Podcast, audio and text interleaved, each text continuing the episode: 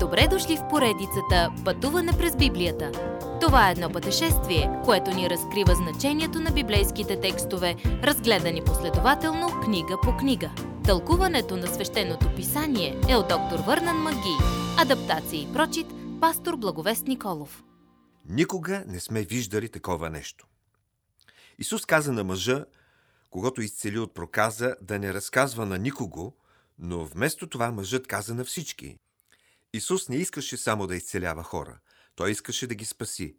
Той не искаше чудесата да засенчват човешката нужда от вечен живот.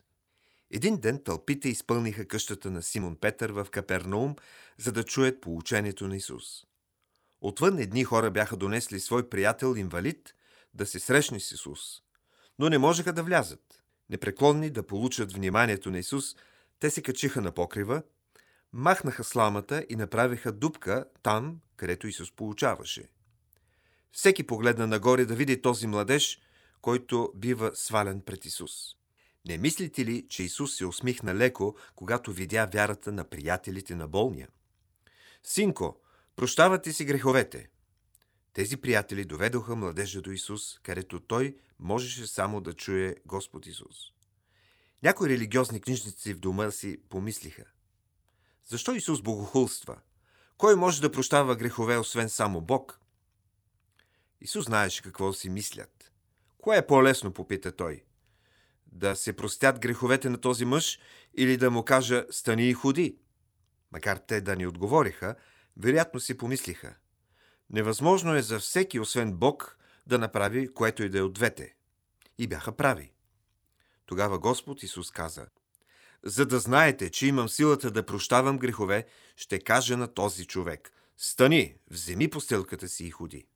И мъжът направи точно това. Всички бяха удивени, прославиха Бог и си казваха един на друг – никога не сме виждали такова нещо. Друг от учениците на Исус, Матей, организира вечеря, така че приятелите му да срещнат Исус. Изглежда нямаше и един добър човек в списъка с гости и религиозните хора в града го казаха на Исус. Той отговори на гордостта им с хумор. Каните ли лекар вкъщи, когато сте здрави? Ние всички сме грешници. Никой не е праведен, макар фарисеите да се мислиха, че са. Където и да ходеше Исус, въвеждаше нов начин на мислене. Религиозните хора искаха всяка буква от закона да бъде наложена – Исус искаше да изпълни закона и да върши добро. Той наруши всичките им забрани и стигна до сърцевината на Божията цел в закона. Исус беше наскърбен от закоровелите сърца на хората. Религиозните водачи му противостояха от този момент нататък.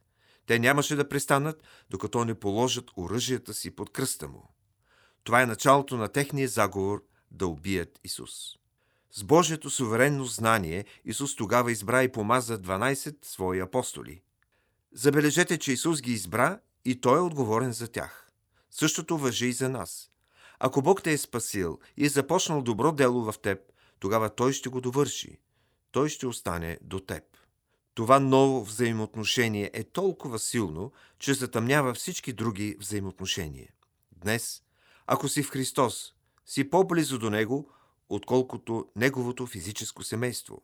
Когато приемеш Исус за свой спасител, тогава имаш право да се наричаш Негов син или Негова дъщеря. Той те кани да дойдеш още по-близо до Него. Следващият път. Чудеса, чудеса, чудеса.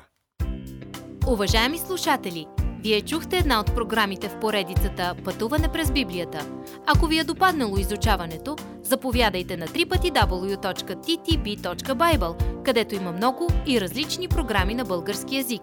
Ако свалите нашето мобилно приложение от ttb.bible, ще получите достъп до систематично изучаване на всяка книга от Библията. Разкажете ни как Божието Слово променя вашия живот, като ни пишете на електронната ни поща info at studio865.org или в нашата фейсбук страница Пътуване през Библията. Освен до аудиопрограмите, чрез мобилното приложение ще получите достъп и до различни материали. И на още едно място ще намерите нашите обяснения на библейските текстове. На платформата YouVersion за всяка книга от Библията ще намерите наш план за прочит и аудиопрограма с обяснение на прочетеното. Благодарим ви и до нови срещи в онлайн пространството.